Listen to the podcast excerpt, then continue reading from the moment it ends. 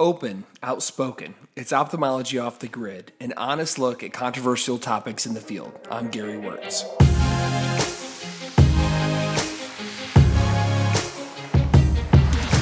For this episode, I'm coming to you live from the American Academy of Ophthalmology meeting in Chicago. Listen as I sit down with a few experts to discuss the latest issues in the field. I'll talk to Dr. David Goldman and John Hovanesian about the innovations in IOL designs and hot topics in ophthalmology. From MIGS to practice management to private equity, we've got it all covered. So, with that, let's hear from our guests.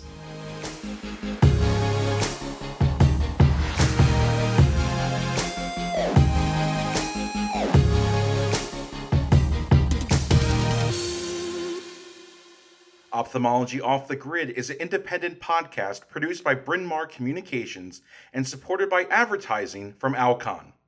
For a full listing of podcasts for eye care professionals, go to eyetube.net forward slash podcasts. That's Eyetube, E-Y-E, T-U-B-E dot net. This is Dr. Gary Wörtz with another episode of Ophthalmology Off the Grid. Today we have Dr. John Hovanesian. Uh, John and I have known each other for quite a while. I've gotten to know each other more uh, recently through some meetings and some other uh, opportunities.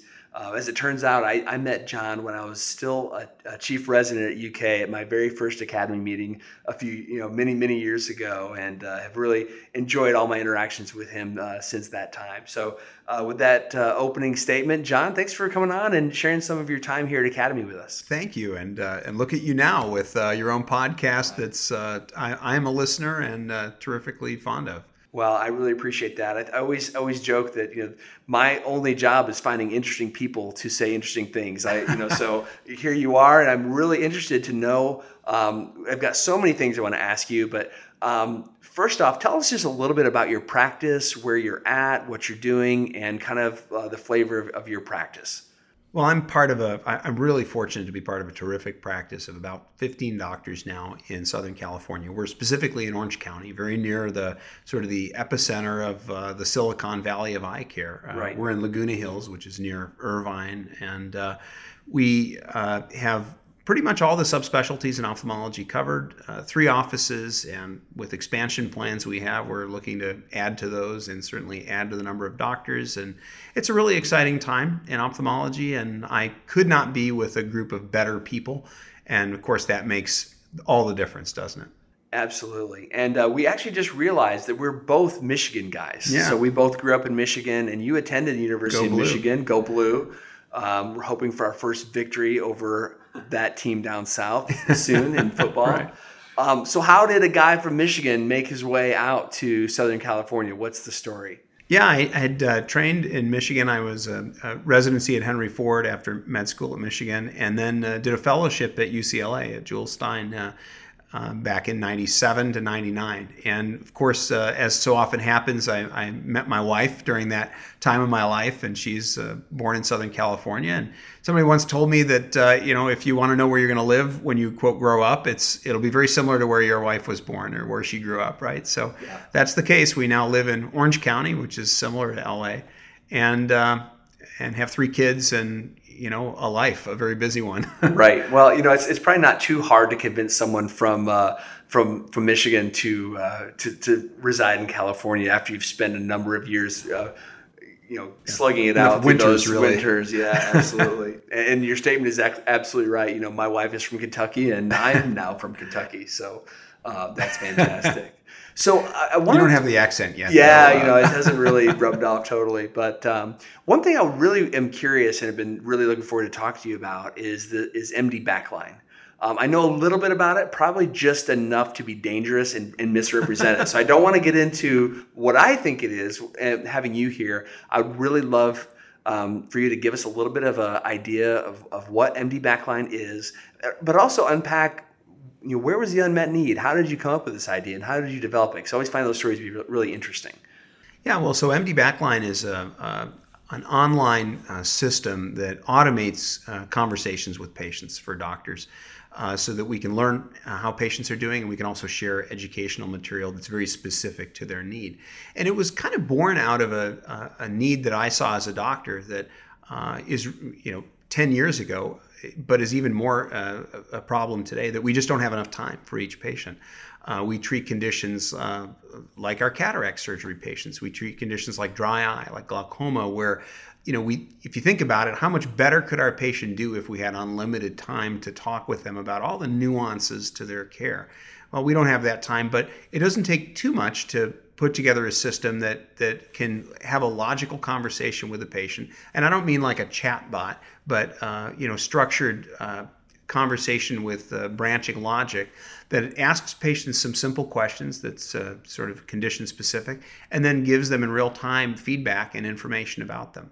This is particularly valuable for us in premium lenses because we know that across the country, 80% of patients who go through cataract surgery, if they understood uh, what premium lens uh, options are, they would be interested.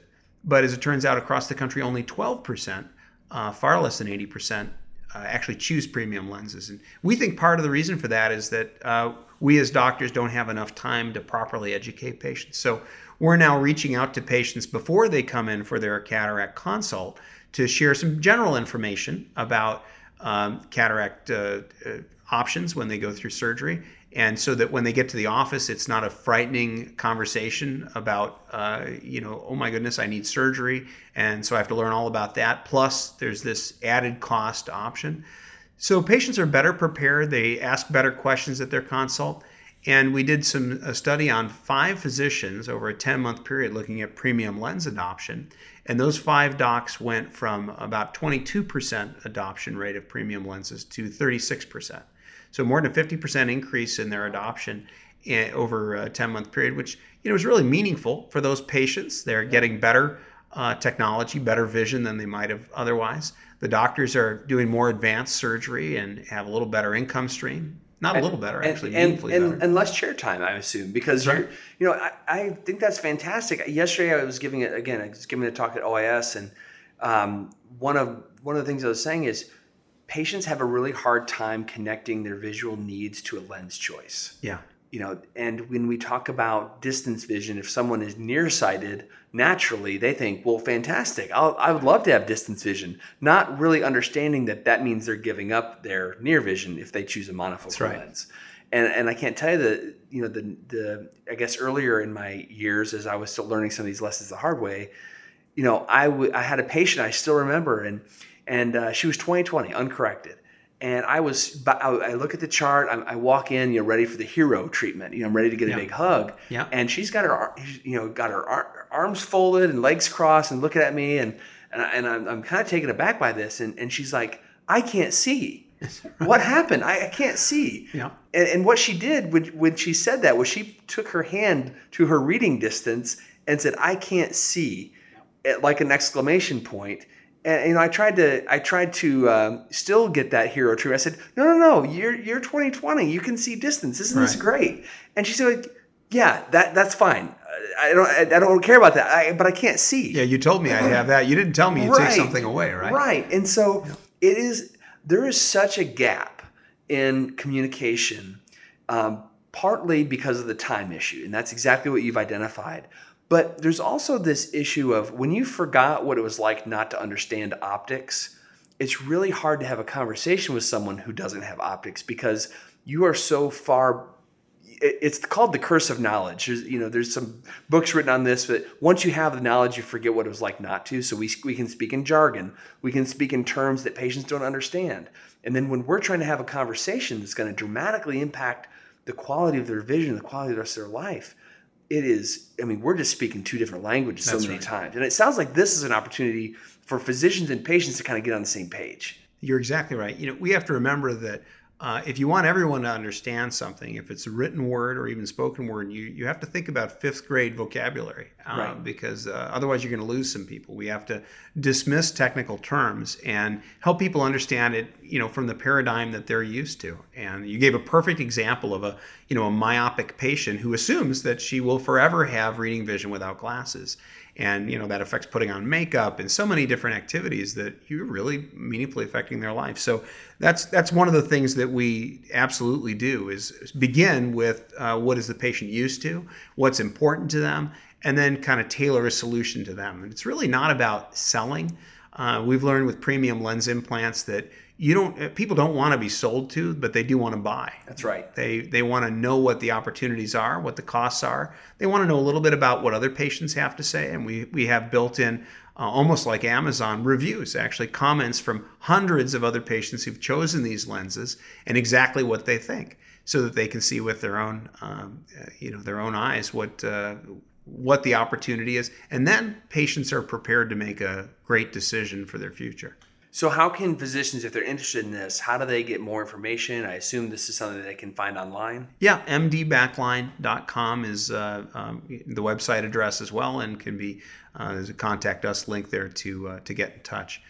And uh, we we certainly are always looking to help more practices to do better. Well, that sounds fantastic. So I want to dive in a little bit. Um, talking, we're talking about cataract, refractive outcomes, patient expectations. You know, this, these are always themes that seem to sort of they they recycle. They're always top of mind. We're always trying to figure out, you know, is it the conversation? Do we need to change the conversation? Do we need to change the technology? Do we need to change our lens calculations? And it sort of seems to be this this rotating um, wheel that we're always trying to figure out where we where are we missing and how can we do better.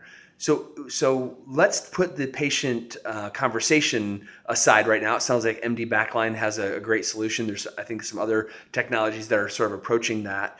Um, let's talk a little bit about either biometry or lenses. Where do you feel like we're at right now? What what is exciting you in your practice about what you're able to offer? And I, I ask, you know, I, this this question kind of keeps coming up. Ten years from now, where where do you where are you hoping we're going to get to where this conversation maybe changes a bit down the road? Yeah, you know, it, if you look at the big picture goals we should have as an industry, I think one of them that we really have to get serious about is much more precision uh, in refractive cataract surgery. Uh, when you think about it, what's the difference between a patient in your practice who is, uh, you know, uh, minus a quarter, minus 50 axis, whatever, uh, who has what we'd call a maybe negligible or very small amount of refractive error, versus one who's planosphere. And has a healthy eye. I mean, you are you get the hero treatment from That's the patient right. who's planosphere. There is a dramatically higher level of satisfaction among those patients when you really nail it. And you know, for most of us, we do pretty well. We're lucky. We're in that 90. Uh, we have 90% of patients who are within a half diopter if we're really paying attention to details. But still, that's within a half diopter. And right. there's a lot of defocus plus or minus a half diopter, uh, and astigmatism just adds to it. So. Uh, you know the solutions like RxSight, the solutions like uh, Perfect Lens that is uh, looking to dramatically, uh, and of course, the technologies that allow us to change uh, optics of lens implants to swap them out, like right. like your design, uh, are really promising because we can then hope to deliver, you know, a, a, whole different level of satisfaction to patients. And to me, that should be one of our goals. Right.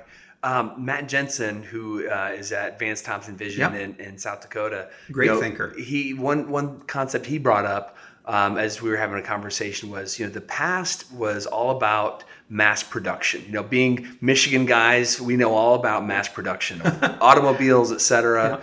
Yeah. Um, so we got to see that firsthand.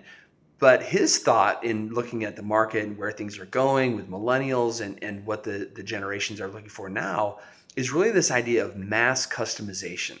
So, you know, for example, in the past, if you wanted to have a custom tailored suit or shirt, you had to go get measured, you had to have a, a tailor actually create that. Now we can actually take a photo of ourselves and we can send that photo to a, uh, you know, a, some shop and through an app, and you get a shirt mailed to you that is custom fit to you. So it's this idea of mass customization and everything is about you and it's getting things really spe- specified to your you know design and, and what you want I think that's kind of where things are going with with refractive. You know, you look at iDesign and you look at topo guided, yep. uh, LASIK, and you look at these other things that are, that are happening in the LASIK world. It's really more personalized. Um, and then with the IOL side, exactly what you said with RxSight and Perfect Lens and some of the other options, it's still mass. Uh, it's still providing a, a product to the masses, right. but it's able to fine tune and customize in a way that was unthinkable, you know, five or 10 years ago. I agree um, with you. And uh, surely it's not going to appeal to every practice, uh, at least not initially. But uh, the kind of results that you're talking about there are even better than LASIK like. You know, we, we talk about LASIK as being uh, so highly precise cataract surgery is at a level below, and that's why we don't uh, have quite the adoption with uh, with premium technology. Well, this kind of premium technology is very hard to ignore, and I think will be adoptable by almost every practice, whether you're high volume and you know sort of uh, low touch or or the opposite. And so it's surely going to come. It's already approved, and right. uh, even better, you know, versions of it will evolve, uh, taking into account higher order aberrations and multifocality and all sorts of uh, things that really we just don't think about because they're not available to us right now. Right. What other things do you feel like are coming down the pike, either with practice management or other refractive technologies? I'm not sure if you're dabbling in MIGS at all. Yeah. Where do you feel like the refractive cataract surgeon is heading uh, in the next five to 10 years? Well, I'd like to see us uh, really get rid of eye drops as another very big picture um, goal. And we're taking big steps in that direction. Just this year, we had the approval of EyePoint's uh, DEXYCU, right. uh, which of course is an injectable dexamethasone uh, depot that goes in the uh, ciliary sulcus and then dissolves slowly. Uh, and, and the data on that looks fantastic. Yeah, it's terrific data. You know, the rates of, of pressure spikes, the rates of issues with, um, uh, you know, non-controlled inflammation, just not an issue.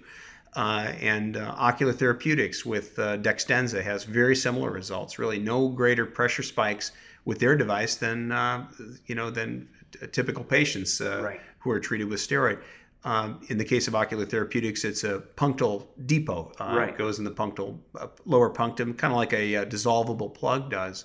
And so we've basically eliminated steroid drops right there. Right. Um, and I was part of that trial as well. Okay. And yeah. it, it was it was really amazing to see the patients um, with Remarkable. that. I mean, not only did I feel like the inflammation was so well controlled, but having a punctal plug, their ocular surface, you know, you're not giving those, you're not giving drops with as many drops with, with preservatives. You're plugging, sure. you know, that plug is nice because it's actually, you know, creating a little more aqueous. So the dry eye post cataract surgery, those patients were actually, you know, some of my happiest patients. I agree. You know, one of the commonest things we've learned from MD Backline, the patients complain about when you ask them, what did you like about your surgery? What did you not like? Is the eye drops. Is right. that you have to take so many eye drops for such a long time. It's a very confusing prospect for people.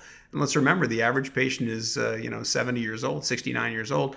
Uh, and so they're, you know, they got a lot of other health issues that they're dealing with in many cases. Not everybody has perfect memory. And, uh, it's difficult. Uh, I, I don't think I could take drops consistently four times a day. I, I totally agree. Just the compliance, the confusion, the conversation.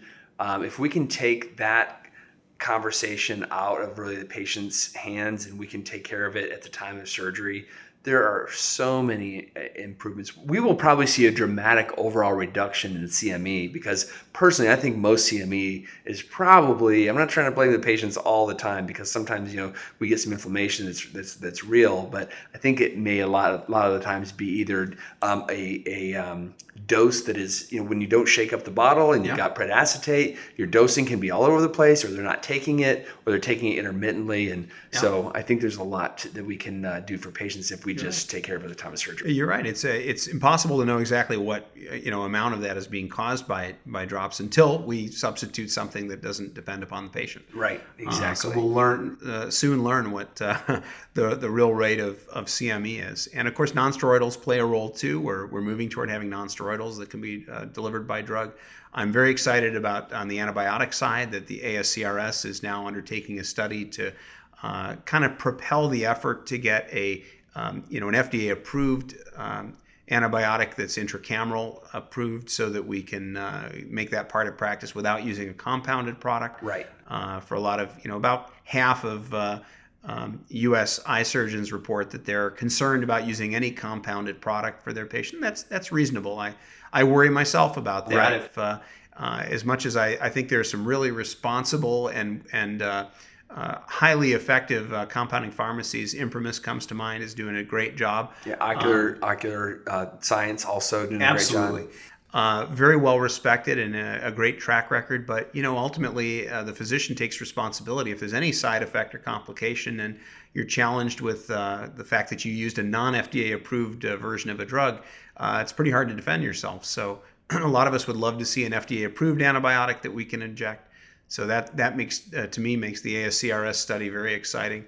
And uh, you know, I think we're, we're just really a, a, couple of years away from being able to approach uh, truly dropless cataract surgery using on-label FDA-approved products. I think that's that's something that we need to all make uh, all of our sincerest efforts to to make happen. So, John, any parting words? Any final thoughts on what you're looking forward to at this academy? Oh, it's always fun to see friends. You know, the academy is just such a great meeting because everybody's here yep. from industry and all some specialties. So it's one big family reunion. It is. It, it is like summer camp. That's you know, right. Once a year, you get together with all the friends you don't often see. So, That's right. I uh, hope you enjoy it. It's. Uh, I, I'm really honored to be part of your podcast, and thank you for inviting me.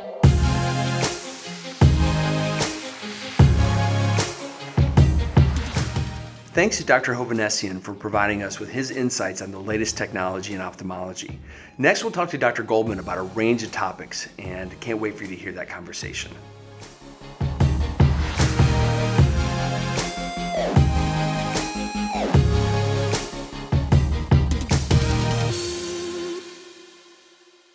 It's my distinct pleasure to welcome the one and only hilarious David Goldman. Uh, Dave and I have known each other for a number of years. We actually met during Durezol speaker training. You may or may not remember this. I do. And uh, we have had probably more laughs than is uh, legally allowed since that time. So, Dave, thank you so much for coming back. You're a repeat guest to Off the Grid. I'm so excited to get some of your perspectives on where you're at in your practice, new IOL technology, and we're just going to see where the conversation takes us. Sure, sounds great. So um, let's just let's just start from the beginning. Um, I guess in the in the not too distant past, you started a private practice and have been able to grow that to, I mean, a pretty impressive volume. And as we were talking, um, I guess over the past couple of days, I realized you you're just about to add a new partner.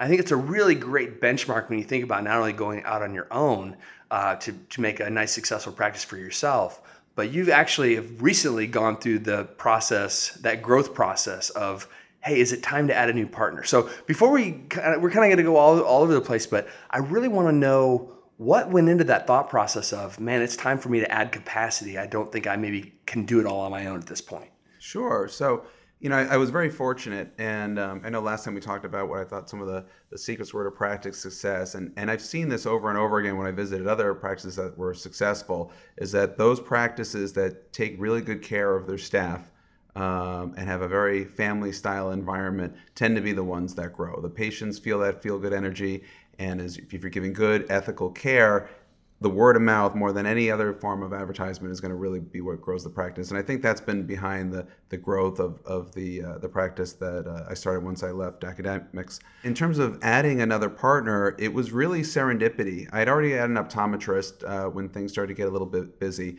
um, but always bringing on uh, another ophthalmologist, you know, people would say it's it's like a marriage, and uh, or even more than a marriage, because you and sometimes spend more time with your partner at work than you do actually with your spouse or significant other. So, for me, it was it was a really hard decision. I knew at some point I had to pull the trigger, uh, but wasn't sure when. And I had just been happy to have a conversation with, uh, in this case, it was Dr. Mark Milner, who's a, a good friend of mine. I've very strong mutual respect developed over many years of working together on several projects. Yeah, he's fantastic. And, um, I mean, he, absolutely. He uh, he was asking me about some potential job opportunities because he was thinking about uh, moving, and um, and then I just sort of offhandedly mentioned how I might be um, looking to hire someone in the next couple of years, and he said, "Oh well, you know, I certainly love to work with you." And I kind of paused and said, "Well, let me let me look at the the numbers and see if it makes sense to bring another person now." And uh, in, in those next few days, I was inundated with so many patients that I was uh, actually a little bit miserable. That I thought, you know what, I, I, think I'm ready now. And I've seen different scenarios where, especially practice consultants will come into a practice and say, and this happened to me actually very early on in my career when I was finishing my training, where I looked at a practice that was interested in hiring me, brought in a, a very well known practice consultant who spoke to the practice and said, you know what, you guys aren't ready to hire another person. Uh, don't hire this guy. Um, and I think that's completely the wrong way to go. I think even if you're not super busy, and this is all relative, but if there's an opportunity to hire someone who's an all star, in this case, you know, I think uh, Dr. Milner is absolutely, uh, you know, an all star, uh, very well recognized in dry eye and cornea and external disease, and uh, And even if I wasn't at capacity yet, I know that if I bring him into my practice, he, irrespective of what I'm doing, is going to build an incredibly busy practice. So I think there are other factors you have to look into. But again, it's someone who I think is going to match with everyone in the practice. I think it's someone who's going to keep that same philosophy about you know just giving good care, taking good care of the patients, taking good care of the staff. I've seen very different models where physicians will bonus their staff based on hitting certain productivity measurements. This is another big thing that consultants will discuss is compensating them for more conversions to multifocal lenses, for example. But I think that creates this environment where technicians will cherry pick the healthier patients because they want to convert the patients to the multifocals. And then there's animosity between technicians. And so in my practice, there's basically a pot of money at the end of the year, and we divide that amongst the staff, and they know that. And so everyone is working together towards the same philosophy. It's not just my surgical counselor who may discuss the benefits of a toric lens, but when the patient's checking out, they may ask the front desk person a question, and they'll reiterate that they think you know correction of astigmatism is helpful, and they're knowledgeable about ocular disease right. as you know as the billers are and everybody else. So it really helps to create this kind of universal, uh, happy environment with everyone focused on a common goal. Well, it's, it's exactly what you, the last thing you said is, is something I was going to reiterate. It's really about establishing alignment in your practice, not only from you know the front office staff to your you know back office staff, technicians, et cetera, but also bringing someone into your practice who's going to be aligned with your goals. And I, I 100% agree with what you were saying. When it's t- when it's time, when you can finally convince yourself that it's time to add another person, or a consultant will tell you it's time to add another person, it's probably too late. You know, it's probably uh, you should you really should be looking probably a little bit ahead of your actual need because it's not just about plug and play. You know, ophthalmologists and optometrists, it's not like cogs in a wheel. It's, it's a very delicate balance and, and uh, it is like a marriage. You really need to find someone who you're going to you know jive with, not just um, from a practice standpoint, but personality wise, and um, and also like you mentioned, you know, Mark Milner. You know, a Mark Miller doesn't just come in off the street every day. So when you have an opportunity to get an all star into your practice, not only you know probably in a practice that's that's flourishing can you you know you probably have the capacity but think about what they're going to bring to the practice not just what you're going to be giving up. Absolutely. Um, and i think that this is a, a, really unique scenario but i've heard this time and time again from other folks as i've interviewed people throughout time you know good surgeons usually can find um, a, you know, find a job somewhere because someone will, recognize their talent and willing uh, to sort of roll the dice on them. So I think that's absolutely fantastic. Switching gears a little bit, just from practice management over to the technology side, uh, one thing we're focusing on a little bit on in this episode is new IOL technology. Um, and and uh, that may seem, you know, like I've got a dog in this fight, and I do a little bit. But um, I'm just curious, as you are, are looking at the landscape of all the technologies that are coming. You know, we've been talking for years about, you know, accommodating lenses, and we've had various iterations that have sort of come into the market, perhaps, or almost come into market. Um, we've got electro accommodative lenses, we have multi component lenses, uh, we have light adjustable and laser adjustable lenses. What, where do you think we're going to be in 10 years from now? I mean, you're you're having conversations with patients all day long right now about the options that are there. Um, I'm sure we both have opinions about where technology could be improved, but I guess I'll ask a two part question. What excites you now, you know, current technology or, or technology that's very close to coming to market? And look at the crystal ball. Where are we at in 10 years or 15 years from now? What do you think we'll be doing? Sure. So I would say, you know, of the current IOLs are on the market now, uh, I'm most excited about the ReSTOR Active Focus Lens. This has been a real game changer in my practice because it's working for the patients that want multifocal lenses. These are typically the post LASIK or younger cataract surgery patients that want to function without glasses for and their needs are iPads and iPhones and computers. They're not reading the Wall Street Journal. They need that intermediate range better. And the fact that I can put this lens in and not have to worry so much about glare and halo complaints has been a complete game changer. The patients come in, they have, as long as they have realistic expectations, we can almost guarantee those expectations get hit every single time. Um, as far as as future technology, you know, one of the questions patients always ask me is, "Hey doc, you know, they had cataract surgery 10 years ago. Any chance I can swap out my lens and and get a new one put in?" And you know, we tell them, you know, unless you develop macular degeneration and need a implantable telescope, that's probably not a great idea. But uh, but in all seriousness, I think, for example, your your invention will be a great addendum to what we have out there. So we can say yes, actually, we can exchange it. I think uh, obviously the PanOptix lens that's coming out soon is also going to be excellent to offer trifocal vision. Going forward into 20 years, I think we will have a true full range of vision lens out there. In the meantime, the most exciting technology coming forward is probably the light adjustable lens from RxSight. I think it takes all the extra elements out. So, for example, you no longer need femtosecond laser, you no longer need ORA, you no longer need to be on the most uh, accurate optical biometry device anymore because if you miss the mark a little hyperopia a little myopia a little astigmatism or even a little spherical aberration that you want to titrate one way or another you can do it all with that lens and you can effectively guarantee a 2020 or better outcome every single time and it's the fact that it's a premium lens also makes it very uh, you know a very financially viable option for all practices so uh, that's probably the most near future uh, technology coming that I'm excited about. Yeah, when I look at the landscape, and I gave a talk at OIS and yesterday, and, and went through uh, a little bit of this, uh, was there essentially is a different risk category and reward category for different lenses. So you have the low low risk, low reward. So I would say monofocal uh, lenses would be you know low risk low reward. We're going to make most people happy but could they be happier? We'll never know because we set a pretty low bar for ourselves and you know most patients do fine. We give them glasses and and that's okay. It kind of takes a lot of pressure off the surgeon to deliver on that. And then you kind of jump up into, into the multifocal area of high risk high reward. So there, there are going to be some patients who really really love their vision with multifocal lenses because they you know can adapt to the, the the changes. So they get good distance vision good near vision and their brain can sort of tune out the the uh, other aberrations.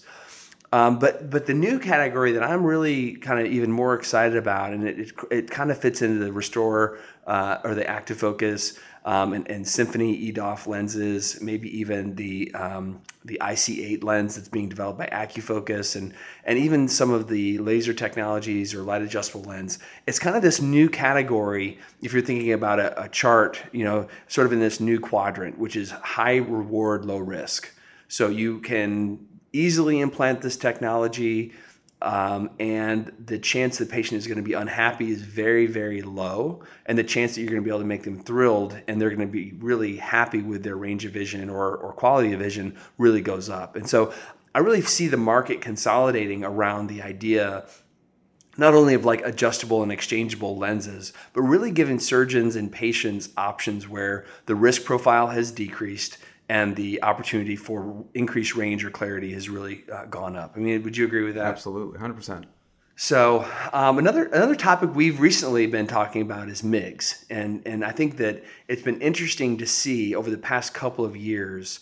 Um, I guess maybe I was just naive. I wasn't, you know, I wasn't, I didn't have my eye on the ball as much. But MIGS to me, it just seems like it has exploded, and the opportunity that we have um, to have a simple conversation with a patient who has a concomitant disease process along with cataracts, you know, glaucoma, um, that is a real, that is a potential game changer. And I've, I'm just very interested. Where do you see the future of MIGS going? And tell me a little bit about MIGS in your practice. So, you know, as a ophthalmologist, like it's hard to say if I was really an early adopter or a late adopter because I know for for years, uh, colleagues uh, Jai Parekh and others would come to me and say, you know, you're missing the boat. And I think the the the real change was when I was told you're doing your patients with glaucoma disservice by not offering them this because it's such an easy thing to do at the time of surgery and give them so much benefit. And now fast forward, now I think my happiest patients are those patients that I've performed cataract surgery on that postoperatively forget about their vision, that they no longer need glaucoma drops anymore, and they don't need the burden, either financial or just quality of life, of having to deal with these drops all the time. So that's been terrific. And obviously, there's multiple MIGS devices out. It's definitely the hot topic here at the Academy for the Anterior Segment Surgeons. I see the future of that much like the future of these uh, premium intraocular lenses, where we're going to get more and more impressive drops in intraocular pressure with, with a lower uh, risk profile. And, uh, and I do think as they continue to develop, we're going to see glaucoma become much more of a surgical disease um, rather than using uh, pharmaceutical drops.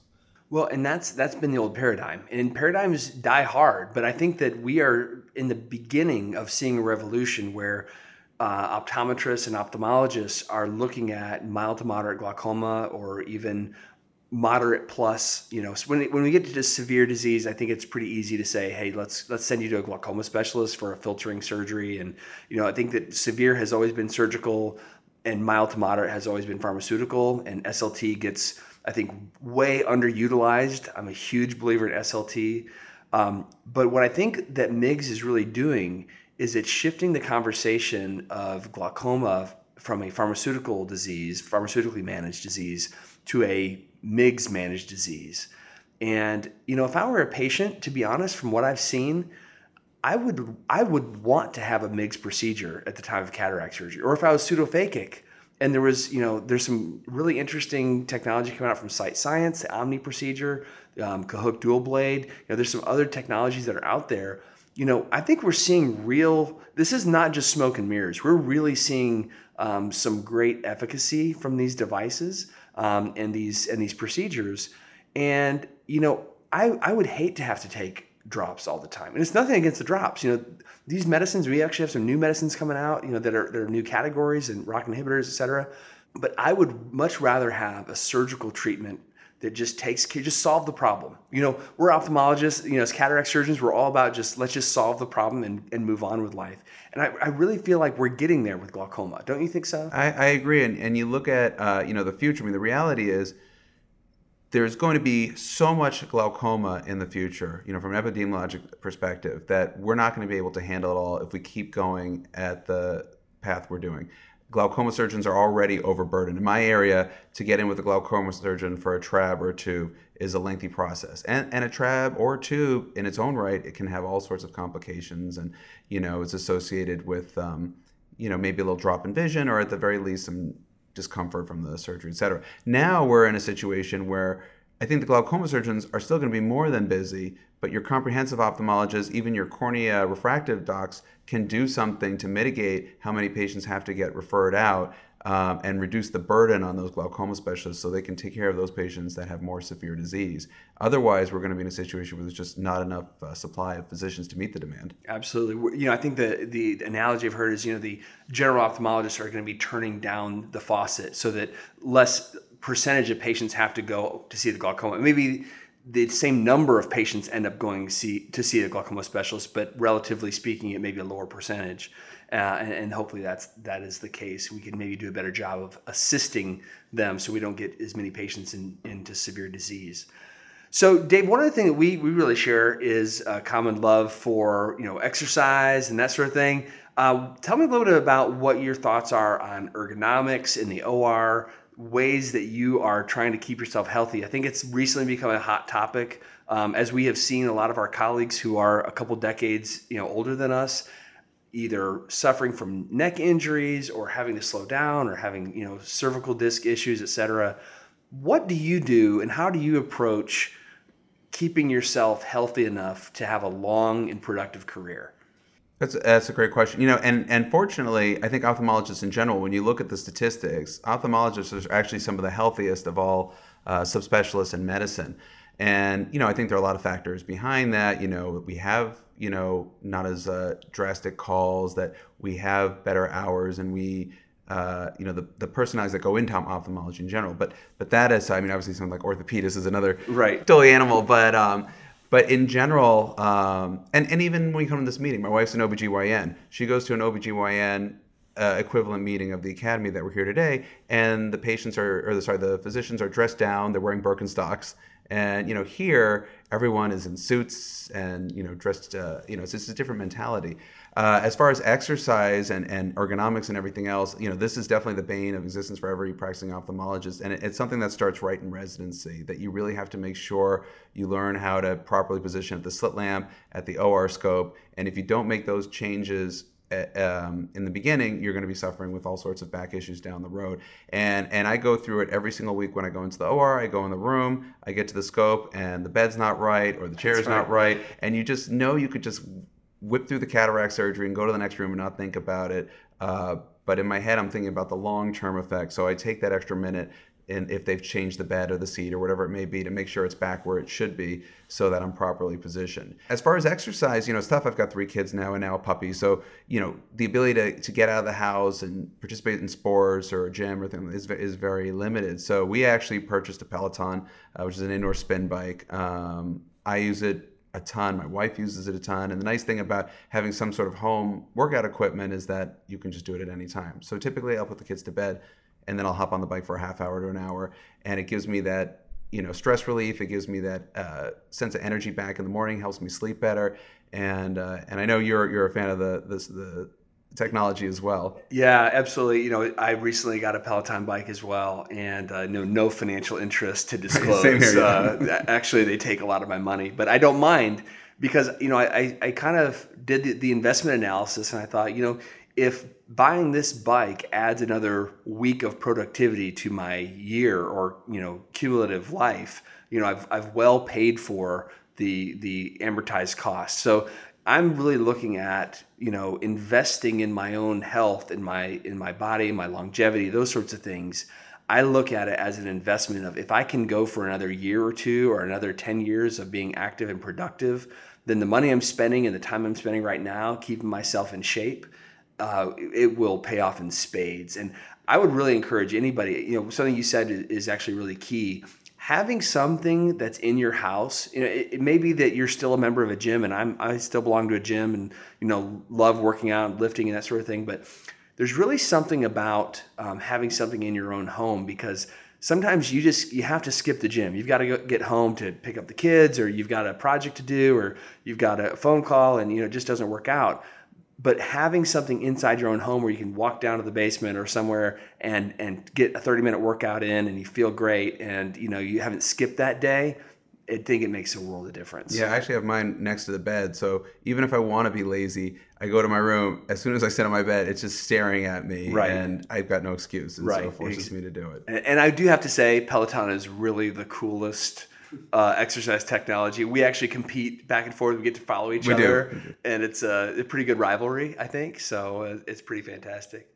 Dave, any parting thoughts on on where you feel like ophthalmology is right now? Things that you're excited about, things that you've learned. I mean, maybe we talk a, we've talked a little bit about private equity. I know that's another hot topic any fi- any thoughts on on where ophthalmology is heading in that direction? Maybe? Yeah, I mean, I, I think in ophthalmology, I mean, it's interesting you bring up private equity. I think we are starting to see a lot of acquisitions. It's becoming a bigger thing. I think we're seeing mergers of practices into these larger groups, and I think that's going to continue to happen. I do have fears about that. That ultimately these groups of 10 practices will get sold to become mega groups of 30 practices and then 200 practices and then 1000 practices. And then does that group just get sold to humana or something? And, and all of a sudden the whole dynamic changes you know? For me i've I, you know I've, I've spoken to private equity. I st- i'm still in talks with private equity but for the most part i've never seen a deal with private equity that seems to make sense to me because it always seems like a, a, loan almost, and that you're getting a very large sum of money upfront, but giving up a portion of your practice, you're losing a lot of control of your practice, and you're effectively paying that money back over many years to this group. And the reality is, these investment bankers and private equity groups that are buying these practices, they're in it to make money. So obviously, if they're making money, you may not end up in the right side of the coin in this situation. But going forward, I think ophthalmology, I, I, you know, the field itself, I think continues to improve. I love doing what I do. With cataract surgery, obviously we're fixing people's vision, but now between LASIK, cataract, these glaucoma surgeries, I mean, we're really getting better and better at just curing people of whatever the disease may be, and I'm excited about what the future holds. Fix it and move on, right? That's that's that's where we really want to be. Dave, thank you so much for taking some time. I really appreciate it. And uh, again, anytime you want to come back on, always welcome. Thank you.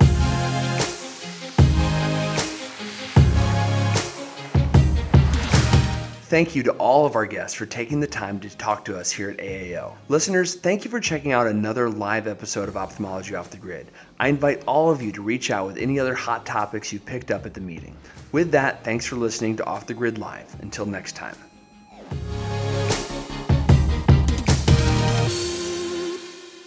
Ophthalmology Off the Grid is an independent podcast produced by Bryn Mawr Communications and supported by advertising from Alcon. For a full listing of podcasts for eye care professionals, go to eyetube.net forward slash podcasts. That's Eyetube, E Y E T U B E dot net.